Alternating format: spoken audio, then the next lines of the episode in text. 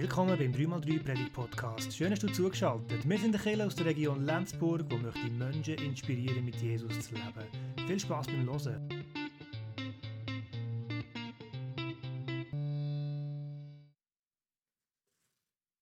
Ja, ich habe noch ganz konkrete Bilder vor Augen von einer Situation von ein paar Jahren in meiner Heimatgemeinde.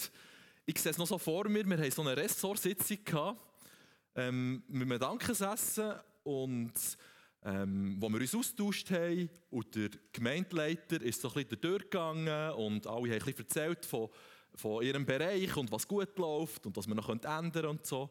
Und dann kommt er zu, zu zwei Herren, die schon ähm, pensioniert sind, die selber Geschäfte hatten oder sehr Handwerker waren. Und die haben immer viel im und ums Haus geschafft, die haben sich mega eingesetzt und dann hat er sich beim einen mega bedankt, was er alles macht, dass das so wertvoll ist für die Gemeinde und so. Und, und hat ihn gelobt und gerühmt. Und, und, und irgendwie hat er vergessen, dass der andere auch noch da war, der nebendran war. Und bei dem hat es wahrscheinlich angefangen gerade in dieser Zeit. Der ist einfach vergessen gegangen. Und plötzlich ist der explodiert. Und das ist auch so ein grosser wie ich, noch ein, bisschen, noch ein bisschen mehr Masse als ich und, und so einer wirklich, der im Leben steht. Und plötzlich hat der, ja, und, aber was, und ich mache nichts und, und was ist denn mit mir und so. Und ich habe auch gegen so viel geschafft wie der andere. Und das ist richtig so wehleidig und so richtig, ähm, ah, es, hat, es hat ihn so überschlagen. Und ähm, wir waren auch ein bisschen schockiert. Gewesen, so. ähm, auf eine Art verständlich, logisch. Ähm, er ist vergessen gegangen, er war überhaupt nicht böswillig von dem, von dem Gemeindeleiter. Und ähm, es war mir auch gar nicht recht. Gewesen. Ja, das war so eine Situation, die ist wirklich noch geblieben. Es ist noch so vor mir, weil das etwas so, so sehr prägt. Aber was hat das mit ähm, dieser Predigt zu tun, die Situation? Ähm, ich werde dann auch noch ein darauf zu sprechen kommen, was das damit zu tun hat, mit dem Thema. Weil wir haben ja einen wunderschönen Psalm. Wir sind im Psalm 139. Und bis jetzt die Ersten, die dürfen predigen haben das Privileg gehabt, die haben über ganz schöne Verse dürfen predigen. Oder?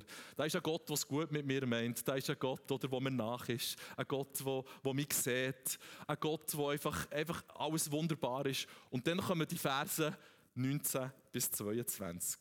Da hat irgendwie ein Makel in diesem in dem Psalm, in, habe ich manchmal das Gefühl.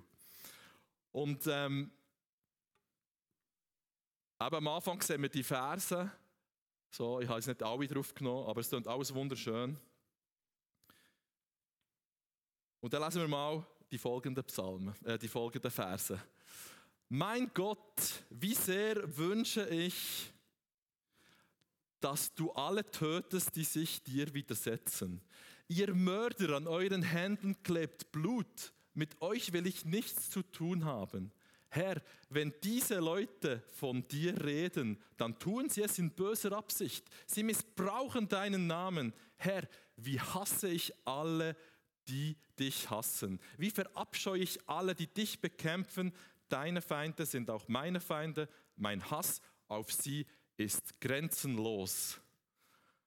Wow, ein bisschen schockierend, die Verse. So bisschen, ich weiß nicht, wie sie euren Ohren tönt, wenn ihr die Verse hört, oder vielleicht habt ihr das schon ein paar Mal gelesen. Es ist schon ein bisschen fremd, so etwas. Und ich kann mich auch erinnern an, eine, an, an ein Ehepaar in unserer Gemeinde, das sehr viele so Psalmen haben auswendig gelernt Und dann hatten sie eine Diskussion, er mit seiner Frau, ähm, ob man dort den ganzen Psalm soll auswendig lernen soll. Sie hat das Gefühl gehabt, diese Verse, die streiche ich, die lasse ich raus, das mache ich nicht. Und er hat gefunden, der ganze Psalm ist ja wichtig. Man muss das Ganze nehmen. Jetzt ist die Frage, ja, wer von beiden hat recht?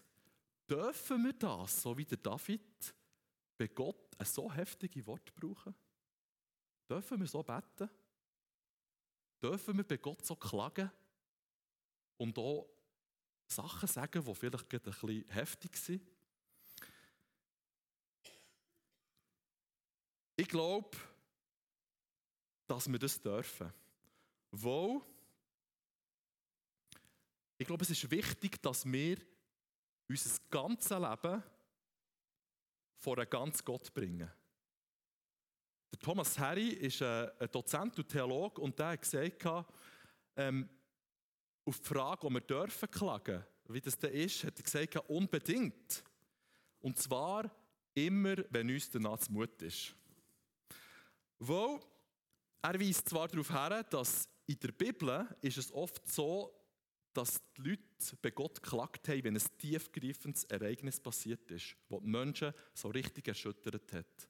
Das war oft der Grund zum Klagen. Aber wir sollen Gott trotzdem auch die kleinen Sachen, die jetzt vielleicht nicht so äh, weltbewegend sind, dürfen wir Gott klagen, weil Gott uns ein Gegenüber ist. Und wir können ihm alles sagen.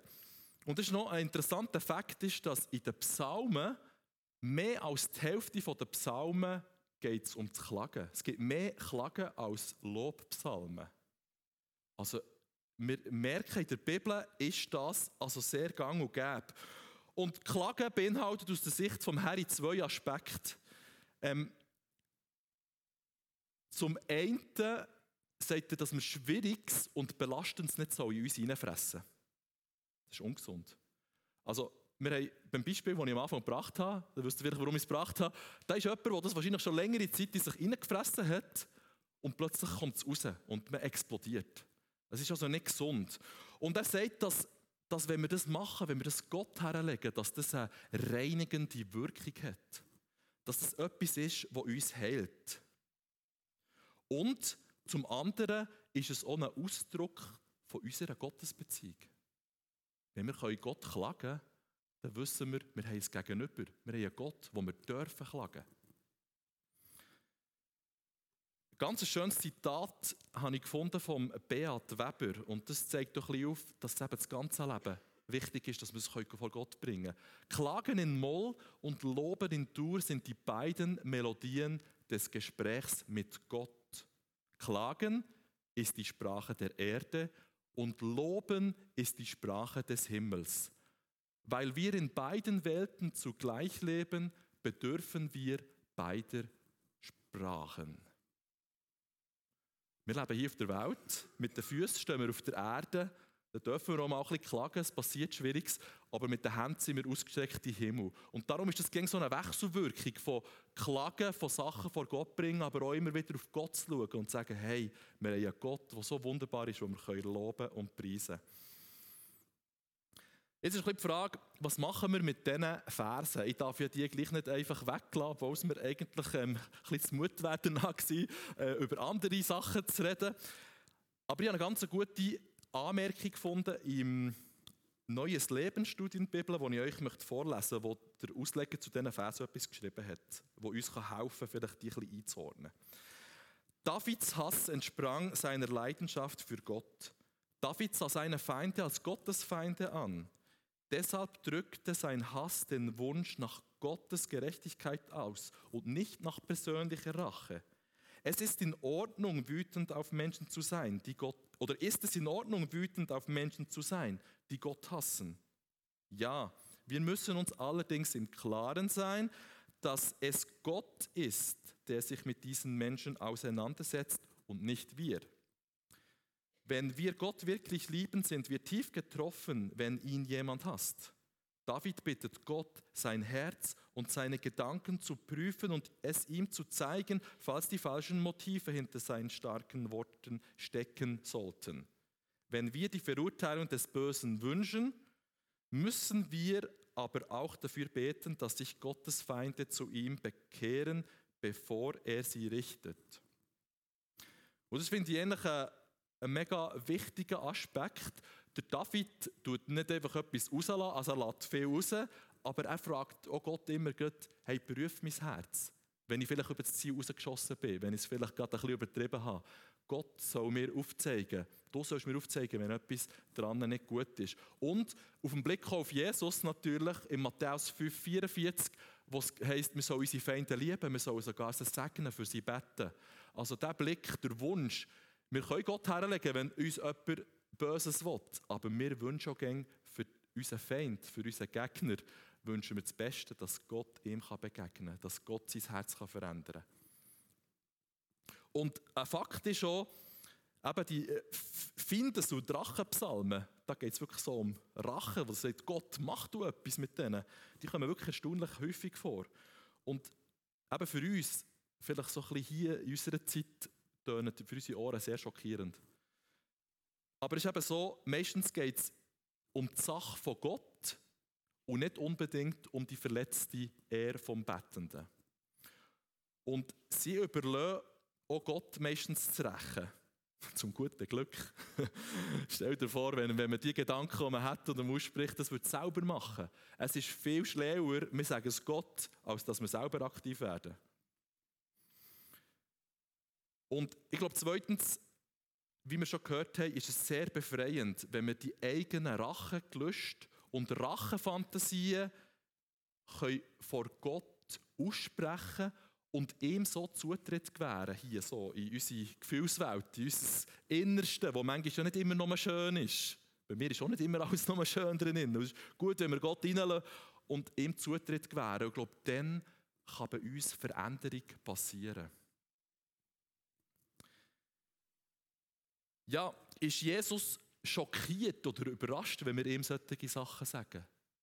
So ganz Sachen, die von tief sind. Man das verleiden eigentlich, wenn wir die tiefsten Abgründe und Sünden von uns ihm offenbaren? Und ich glaube, Jesus ist nicht schockiert oder überrascht, wenn wir zu ihm kommen. Er sagt nicht so, hey, wie kannst du nur? Nein, Jesus ist selber ja Mensch geworden.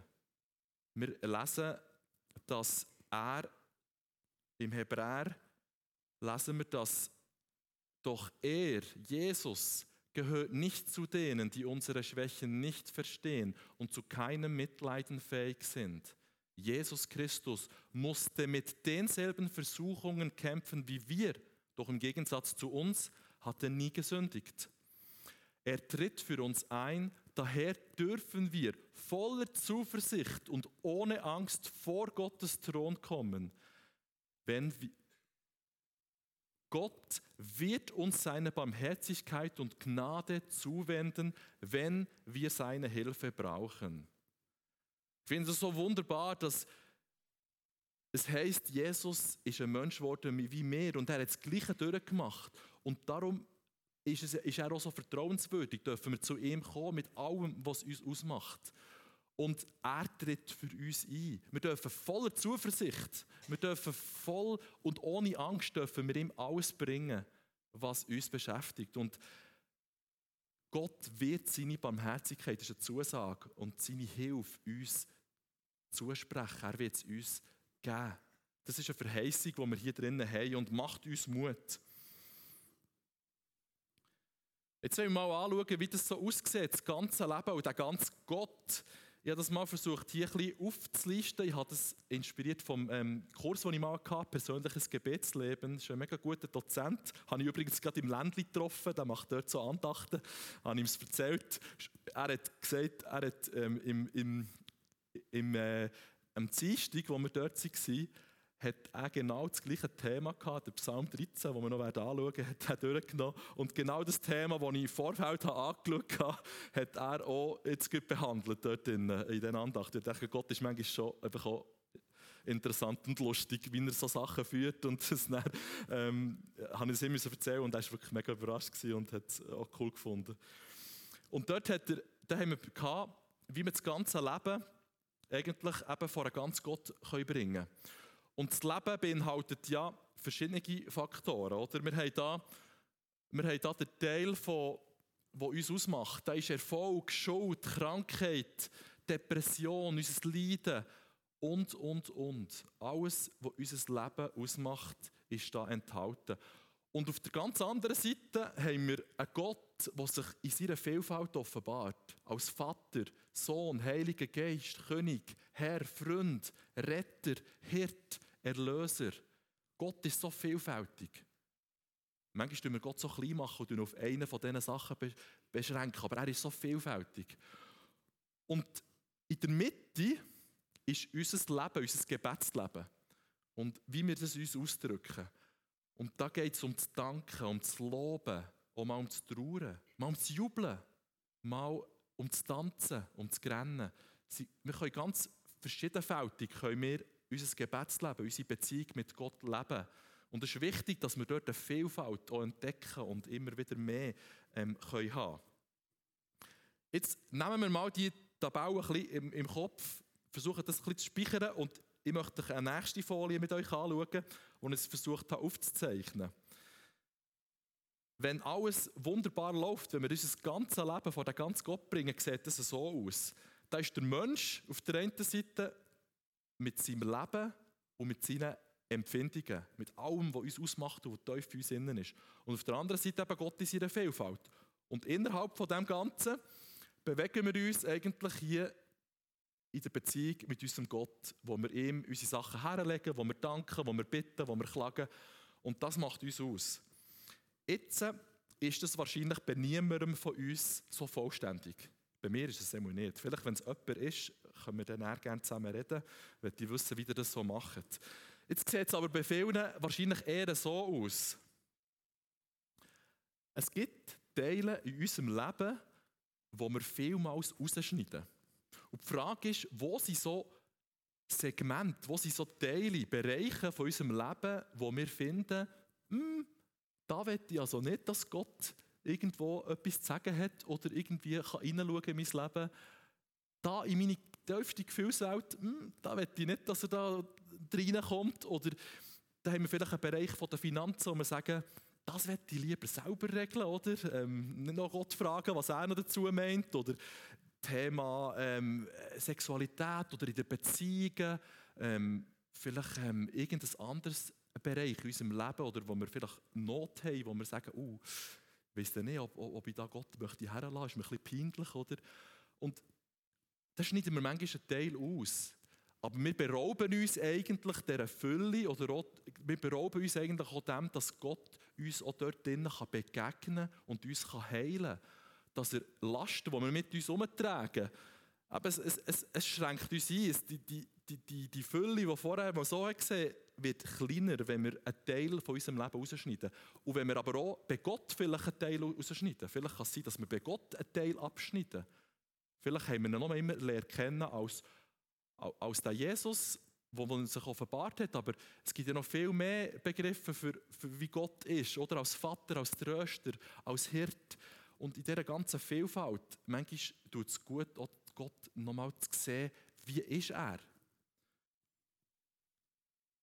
Und die Frage ist so ein bisschen, ja, wo schneide ich einen Teil ab? Und wo gibt es vielleicht einen Bereich, wo es dran wäre, Gott mal wieder herzulegen? wo wir uns ja selber auf eine Art ein bisschen einschränken, indem, wenn wir es nicht machen. Er kennt ja uns so oder so. Er ist ein Gott, der uns versteht, der uns kennt. Also, vor Gott müssen wir ja nichts spielen, aber es lohnt sich, jeden Bereich durchzuleuchten und Gott herzulegen. Und dort kann etwas passieren. Dann kann Veränderung passieren, wenn wir, unser, wenn wir, wenn wir es auftun, unser Herz und unsere Gefühlswelt vor Gott und sagen, schau, da ist ein Bereich, komm da rein, mach du etwas. Und es ist jetzt so, dass oft ähm, kursieren so auch in den christlichen Kirchen, kursiert so ein bisschen über das Klagen, so ein bisschen Loginen, wo man sagt, ja, wer klagt, ist nicht ein guter Christ. Oder als Christen tun wir doch immer noch Happy Clappy und loben und so. Und wir sollen nicht klagen, wir sollen uns nicht beklagen. Aber ich glaube, das ist gar nicht wahr. Und ich möchte mal verschiedene Sachen, die da rumschwirren, möchte ich ein bisschen aufräumen damit. Und zwar, das erste ist, Klagen sei ungeistliches Murren oder Jammern. Und da möchte ich sagen, nein, das stimmt nicht. Klagen ist geistliches Betten und Bitten. Ich glaube, wenn wir klagen, ähm, dann ist das etwas, wo eine Gebetssprache, die echt ist, die ungefiltert ist. Wir müssen nicht einen Filter rein tun. Wir können so klagen und bitten, dann kommt das von tief innen und das ist etwas Geistliches. Dann das Zweite, Klagen ist ein Ausdruck von unserer Distanz zu Gott. Und auch das stimmt wieder nicht. Ähm, Klagen ist ein Ausdruck von unserer vertrauensvollen Beziehung zu Gott. Gott möchte uns, so wie wir sind. Gott möchte uns ganz. Und nicht nur ein Teil, oder dass wir einen Teil wegschneiden. Klagen, wir dürfen das reinbringen, das Klagen. Und er ist auch nicht überrascht oder schockiert. Ich meine, denken wir an eine Ehe. Ich glaube, keine Beziehung, ähm, eine gesunde Beziehung kann funktionieren, wenn wir einander nicht einfach die Sachen können sagen können. Wenn wir auch mal jammern beim anderen oder wenn wir mal Sachen rauslassen ähm, Teres ist auch so, sagt aber, du bist manchmal mit Köderkübel. wenn sie Sachen irgendwie beschäftigen oder belasten, dann lässt sie das mal bei mir raus. Und nachher ist es wieder gut. Und wie viel mehr ist das bei Gott so, wenn wir bei Gott die Sachen rauslassen können, bei Gott können klagen und bei ihm mit Köder schiessen. Er, er mag es verleiden. Er hat sogar her als Sündenbock. Das stresst ihn nicht. Also Gott ist auch wie ein Köderkübel. Denken wir an David, jetzt gerade in diesem Psalm. Der David hat nicht selber gehandelt, aber er hat es Gott hergeschossen. Er hat es Gott entgegengeworfen und hat gesagt, hey, das macht mich hässig. So Leute, die gottlos sind, die, die, die andere bedrängen und die mich bedrängen. Er hat es Gott hergelegt. Oder denken wir eben an den Mann in der Anfangsgeschichte. Ähm, das wäre besser gewesen. Er hätte es Gott hergeben Oder noch besser, er wäre vielleicht auf den, auf den Gemeindeleiter zugegangen und gesagt, irgendwie habe ich das Gefühl, ich, ich, werde vergessen oder ich werde nicht gesehen und das macht mir Mühe. Und dann hätte man können, im Gespräch das wie können, viel lockern oder dann wäre es nicht explodiert. Oder? Er ist mega herzig, aber er hat nachher ähm, ist ihm auch nicht recht gewesen, dass er das gemacht hat. Er war ein Mann mit Charakter gewesen. und er hat nachher einen Entschuldigungsbrief geschrieben und hat sich mega entschuldigt und hat gesagt, es war überhaupt nicht angebracht gewesen, was er da so explodiert ist. Also auch so können wir uns verhalten, wenn mal so etwas passiert. Und das Dritte ist noch, Klagen offenbart unseren Unglauben. Oder soll unseren Unglauben offenbaren. Und auch das stimmt nicht. Klagen ist ein Ausdruck von Glauben. Wenn wir zu Gott kommen und sagen, hey, wie lange noch? Wie lange noch soll das so bei meiner Arbeitsstelle sein? Wie lange noch soll mich mein Arbeitskollege so bedrängen? Wie lange noch muss ich in dieser Krankheit sein? Wie lange noch ähm, soll die Not bei mir sein? Oder wie lange noch ähm, die Schwierigkeit oder das und das? Dann bringen wir es ja zu Gott. Dann haben wir den Adressat Gott. Und das ist ein Ausdruck, dass wir an Gott festhaben. Sagen, Gott, wie lange noch? Mach etwas bitte. Und wir wissen, Gott ist die richtige Adresse, wo, sich, ähm, wo, wo wir alles können bringen können und wo wir das können deponieren können. Jetzt wollen wir auch mal ein bisschen Praxis hineingehen. Ja, wie geht der Klagen? Wie kann man das machen? Und bevor wir das zusammen auch werden, gerade äh, praktisch machen, anhand vom Psalm 13, möchte ich nochmal ein paar ähm, Sachen sagen. Ähm, hier sind eingeblendet ein paar Klagenpsalmen. Das ist das, ähm, was ich aus dem Unterrichtsmaterial habe. Es gibt wahrscheinlich noch viel mehr Teilklagenpsalmen, aber es sind so Hauptklagenpsalmen, die da eingeblendet sind. Ich habe den Psalm 139 so als teilweise reingetan, die Verse 19 bis 22, die so ein bisschen irgendwie ein Fremdkörper sind manchmal, die sind auch dabei. Und ich glaube, schwere Krankheit, Gottverlassenheit, Bedrohung, Verfolgung, Einsamkeit, Mobbing, Ängste, Kurz, eigentlich alle nur erdenklichen Leiden werden im Gebet vor Gott ausgedrückt. Wenn wir das Leiden mit ins Gebet nehmen. Die Psalmisten laden uns ein, unser Herz ehrlich vor Gott auszuschütten. Die Psalmisten verleugnen und verdrängen ihre Nöte, Ängste, Zweifel und Wut nicht. Alles wird irgendwie Gott geklagt und mit ihm in Verbindung gebracht. Und das ist das Spezielle. Und ich glaube, wir können nicht eins zu eins einen Psalm gleich beten.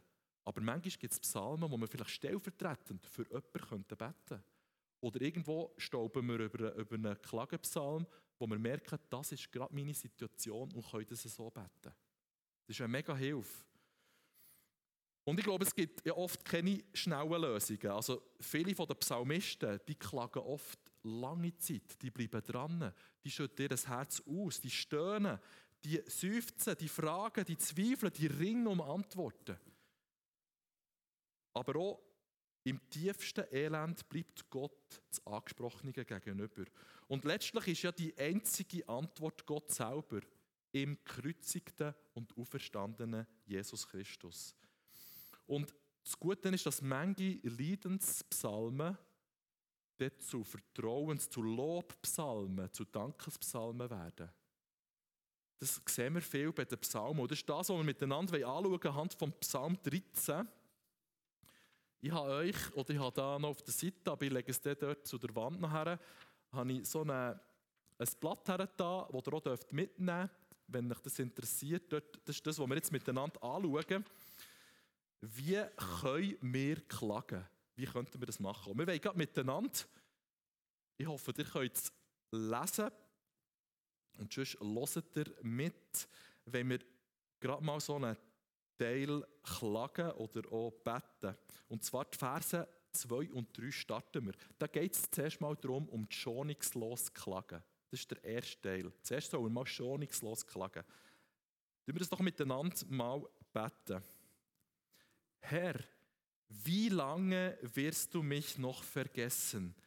Wie lange hältst du dich vor mir verborgen? Wie lange noch sollen Sorgen mich quälen? Wie lange soll der Kummer Tag für Tag an mir nagen? Wie lange noch wird mein Feind über mir stehen? Vier oder fünfmal, je nach Übersetzung, sagt der David, wie lange noch? Und ich glaube, das dürfen wir Gott auch so entgegen tun. Und auf, hier auf der Seite habe ich so ein bisschen geschrieben, der erste Vers ist eine Gottklage. Er klagt Gott an. Er sagt, wie lange noch, Gott, willst du mich vergessen? Wie lange noch haltest du dich vor mir verborgen? Ein mega Vorwurf, ein Vorwurf an Gott. Aber David, der Mann nach dem Herzen von Gott, sagt so etwas. Und ich glaube, da dürfen wir das auch. Manchmal, wenn wir das Gefühl haben, wir sind vergessen von Gott. Oder auch nachher eine Selbstklage, die eigene Not. Wie lange soll ich noch die Probleme, die ich habe, wie lange soll das noch so sein? Wie lange soll ich mir Sorgen machen um das oder das? Wir dürfen die innerste Not vor Gott bringen, eine Selbstklage. Und dann noch, wie lange darf der Feind noch über mich herrschen? Wie lange darf der Arbeitskollege mir das Leben schwer machen oder das und das? Wie lange noch? Wir dürfen das Gott her tun. Und es ist gut, wenn wir schonungslos klagen. Und dann macht aber der, der David etwas, was ich, ich sehr schön finde. Es geht nachher um das mutige Bitten. Der David fährt mutig an von Gott bitten. Und das wollen wir zusammen die Verse 4 und 5 miteinander beten.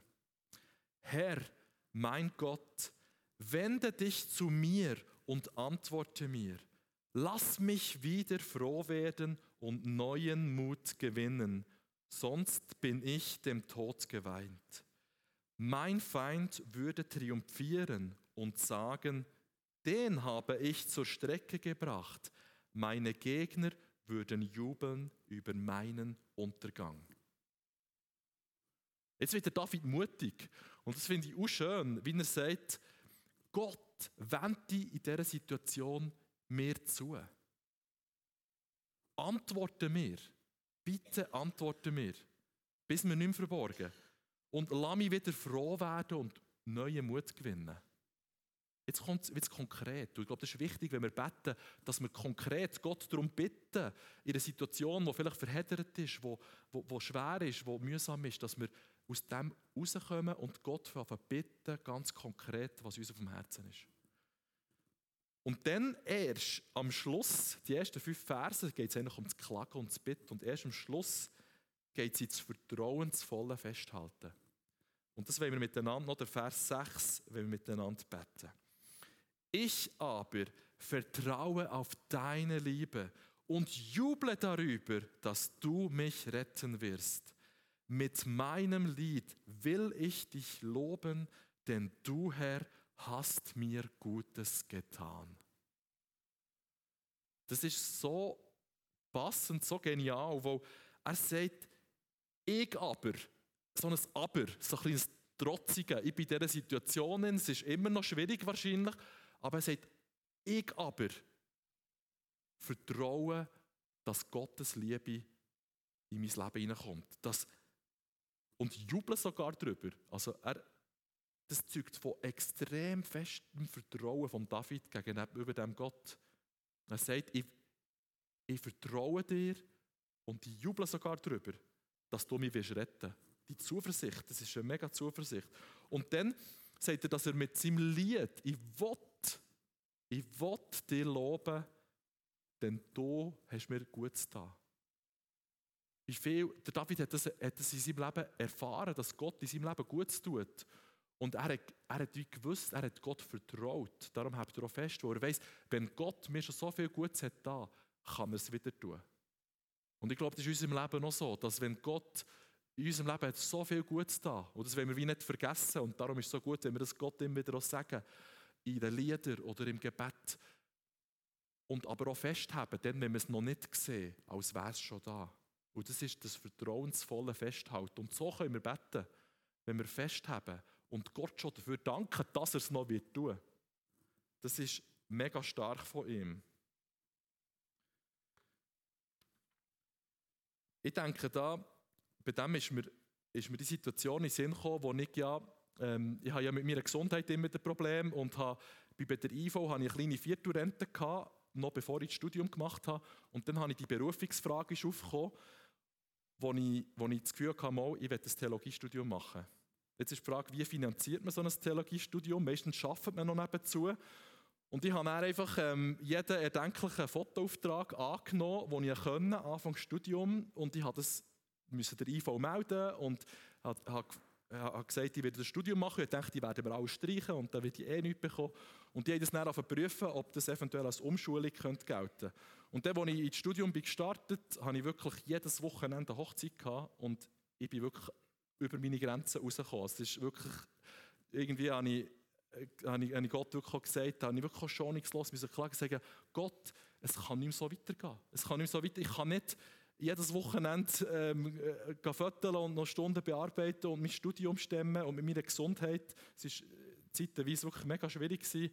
Und, und das ist so weitergegangen. Aber ich habe dann auch ihn gebeten darum und gesagt, hey, du kannst etwas ändern. Du weißt, was es für Lösungen gibt. Du hast Möglichkeiten, dass das, dass das passiert. Und dann erst zwei Monate später, als ich das Studium angefangen habe, ist der positive Entscheid gekommen was heisst, wo, von IFO ist gekommen, was heisst, das wird eine Umschulung, sie werden das Studium finanzieren mit Taggeld und so. Wo ich, und da bin ich so überwältigt gewesen, und ich gemerkt, hey, das hat mein Vertrauen zu Gott so gestärkt und wo ich irgendwo gleich immer wieder festhalten und habe gewusst, da ist ja Gott, dem ist es möglich. Und dann bin ich so dankbar gewesen, ähm, das hat auch gut eben in das Thema passt vom persönlichen Gebetsleben, der Kurs. Und da habe ich mal so eine Dankespsalm habe ich aufgeschrieben. Das war in 2014, äh, im November. Und da habe ich geschrieben, mein Gott ist nur gut. Und habe das einfach mal aufgeschrieben. Und ich habe gemerkt, dass das mega wertvoll ist, jetzt, wo ich es immer wieder mal durchgelesen habe, wo ich mich daran erinnere, was Gott so gut tut. Und ich glaube, genau das Gleiche können wir auch machen, wenn wir Klage haben, wenn wir Not haben, dass wir mal das aufschreiben und Gott klagen. Aber dann, vielleicht, wenn es dann Gott eingreift und etwas Gutes macht, dass wir nicht vergessen, dass wir auch ihm loben können und ihn ehren und danken Ja, was nehmen wir mit eigentlich von diesem Thema vom Klagen? Ich glaube, es ist oft so in unserem Leben, dass wir uns so ein bisschen bewegen zwischen Bitten und Danken. Wir bitten Gott um etwas und wir danken vielleicht auch noch dafür. Das ist eigentlich nicht falsch, aber es ist einfach nicht das Ganze. Es ist nicht das ganze Betten, nicht das ganze Leben, nicht das ganze, der ganze Gott, der dort einbezogen wird. Und darum, wie wir jetzt schon gehört haben, ist es wichtig, dass wir auch Klage, Trauer vor Gott bringen. Aber dass es nicht bei dem bleibt, dass wir eben von der Klage übergehen zum Bitten, ganz konkret, dass wir eben schonungslos klagen, dann mutig bitten, Gott danken und schlussendlich ihn noch loben. Und das ist so ein das Pendel, das sich bewegt. Und das ist die ganze Bandbreite vom Betten, das wir machen können. Ja, was können wir mitnehmen? Ich glaube, der erste und wichtigste Punkt, den ich mitgeben will, ist, du darfst, ja, nein, du sollst sogar Gott dein Leid klagen. Warum? Weil es ist gesund und es ist reinigend tut uns gut. Dann bringt das ganze Leben dem ganzen Gott her. Schnitt nichts ab. Und dort, wo du vielleicht etwas abgeschnitten hast, überleg dir mal, ob diesen Teil auch mal Gott herbringen willst. Dann zieh deine fromme Masken ab. Wir sind ich glaube, ich mache das manchmal schon, wenn wir beten, auch in Gruppen und so. Man betet vielmal so schön, oder? Und man sucht so schöne Worte, aber manchmal wäre es ehrlicher, wir würden andere Worte brauchen. Wir können bei Gott die Maske einfach abziehen und so ungefiltert beten. Denn Klagen ist ein Ausdruck von einer gesunden Gottesbeziehung. Es ist also nichts Ungeistliches. Wir dürfen bei Gott klagen. Es ist gesund. Und Gott, Jesus, ist gern unser Köderkübel. Er mag es verleiden. Er hat sogar her als Sündenbock. Jesus ist ans Kreuz gegangen und hat all unser Leid gedreht. Er hat hergehabt für das, was wir eigentlich verdient hätten. Und er mag es immer noch verleiden, wenn wir zu ihm kommen und vielleicht auch mal ihn anklagen oder ihm etwas deponieren. Er mag es verleiden. Wir dürfen das. Und Klagenpsalmen oder Psalmen allgemein sind eine mega Inspiration und eine grosse Hilfe für unser Gebetsleben, das wir brauchen können. So wie der Psalm 13, so können wir unser Gebet formulieren, in unseren Worten. Aber Achtung, ich muss gleich noch ein kleines Achtung sagen, es ist ein schmaler Grad zwischen Klagen und sich beklagen. wir dürfen, glaube ich, schon mal ein bisschen jämmern bei Gott. Aber manchmal kann es sein, dass wir dann auch schnell so unser, im, im Selbstmitleid so ein bisschen uns drinnen betteln. Und vielleicht, wo wir selber die Möglichkeit hätten, daraus auszubrechen. Und dort, wo wir selber die Möglichkeit haben, dort möchte ich uns Mut machen, dass wir Verantwortung übernehmen, um rauszukommen. Und dort, wo es aber nicht geht, dürfen wir so gut wirklich Gott hergeben. Und eine ganz wichtige Hilfestellung, das steht im Römer 8, 26, 27, Gottes Geist hilft dir, hilft mir beim Klagen, beim Betten. Dort steht, dabei hilft uns der Geist Gottes in all unseren Schwächen und Nöten. Wissen wir doch nicht einmal, wie wir beten sollen, damit es Gott gefällt. Deshalb tritt Gottes Geist für uns ein. Er bittet für uns mit einem Seufzen, wie es sich nicht in Worte fassen lässt. Und Gott, der unsere Herzen durch und durch kennt, weiß, was der Geist für uns betet. Denn im Gebet vertritt der Geist die Menschen, die zu Gott gehören, so wie Gott es möchte. Und wir haben gehört, Jesus ist die richtige Adresse. Bei ihm können wir es deponieren. Wo Jesus seine Jünger gefragt hat, wollt ihr auch weggehen wie die anderen, hat Simon Petrus gesagt, woher sollen wir gehen? Nur du hast Wort vom ewigen Leben. Und er versteht uns, wo er selber Mensch war. Jesus versteht dein Innerste, versteht deine Not, das, was du jetzt gerade vielleicht auch mit dir herumdrehst. Er versteht es, wo er selber das durchgemacht hat. Und wir dürfen voller Zuversicht das ihm hergeben. Und vielleicht noch die Frage, die ich mitgeben möchte zum Abschluss. Woher gehst du mit deiner Not, mit deiner Wut, mit deiner Klage, mit dem, was in dir innen bewegt? Woher gehst du? Der Petrus hat gewusst, woher er geht. Woher gehen wir mit unserer Not, mit unserer Klage? Ich wünsche dir, dass du in dem Innen wie Erleichterung und Heilung kannst erfahren Dass du wie kannst heute Morgen ein bisschen leichter, ein bisschen ähm, heiler aus dem Gottesdienst rauskommen und dass eine Last darf abgehen. Amen.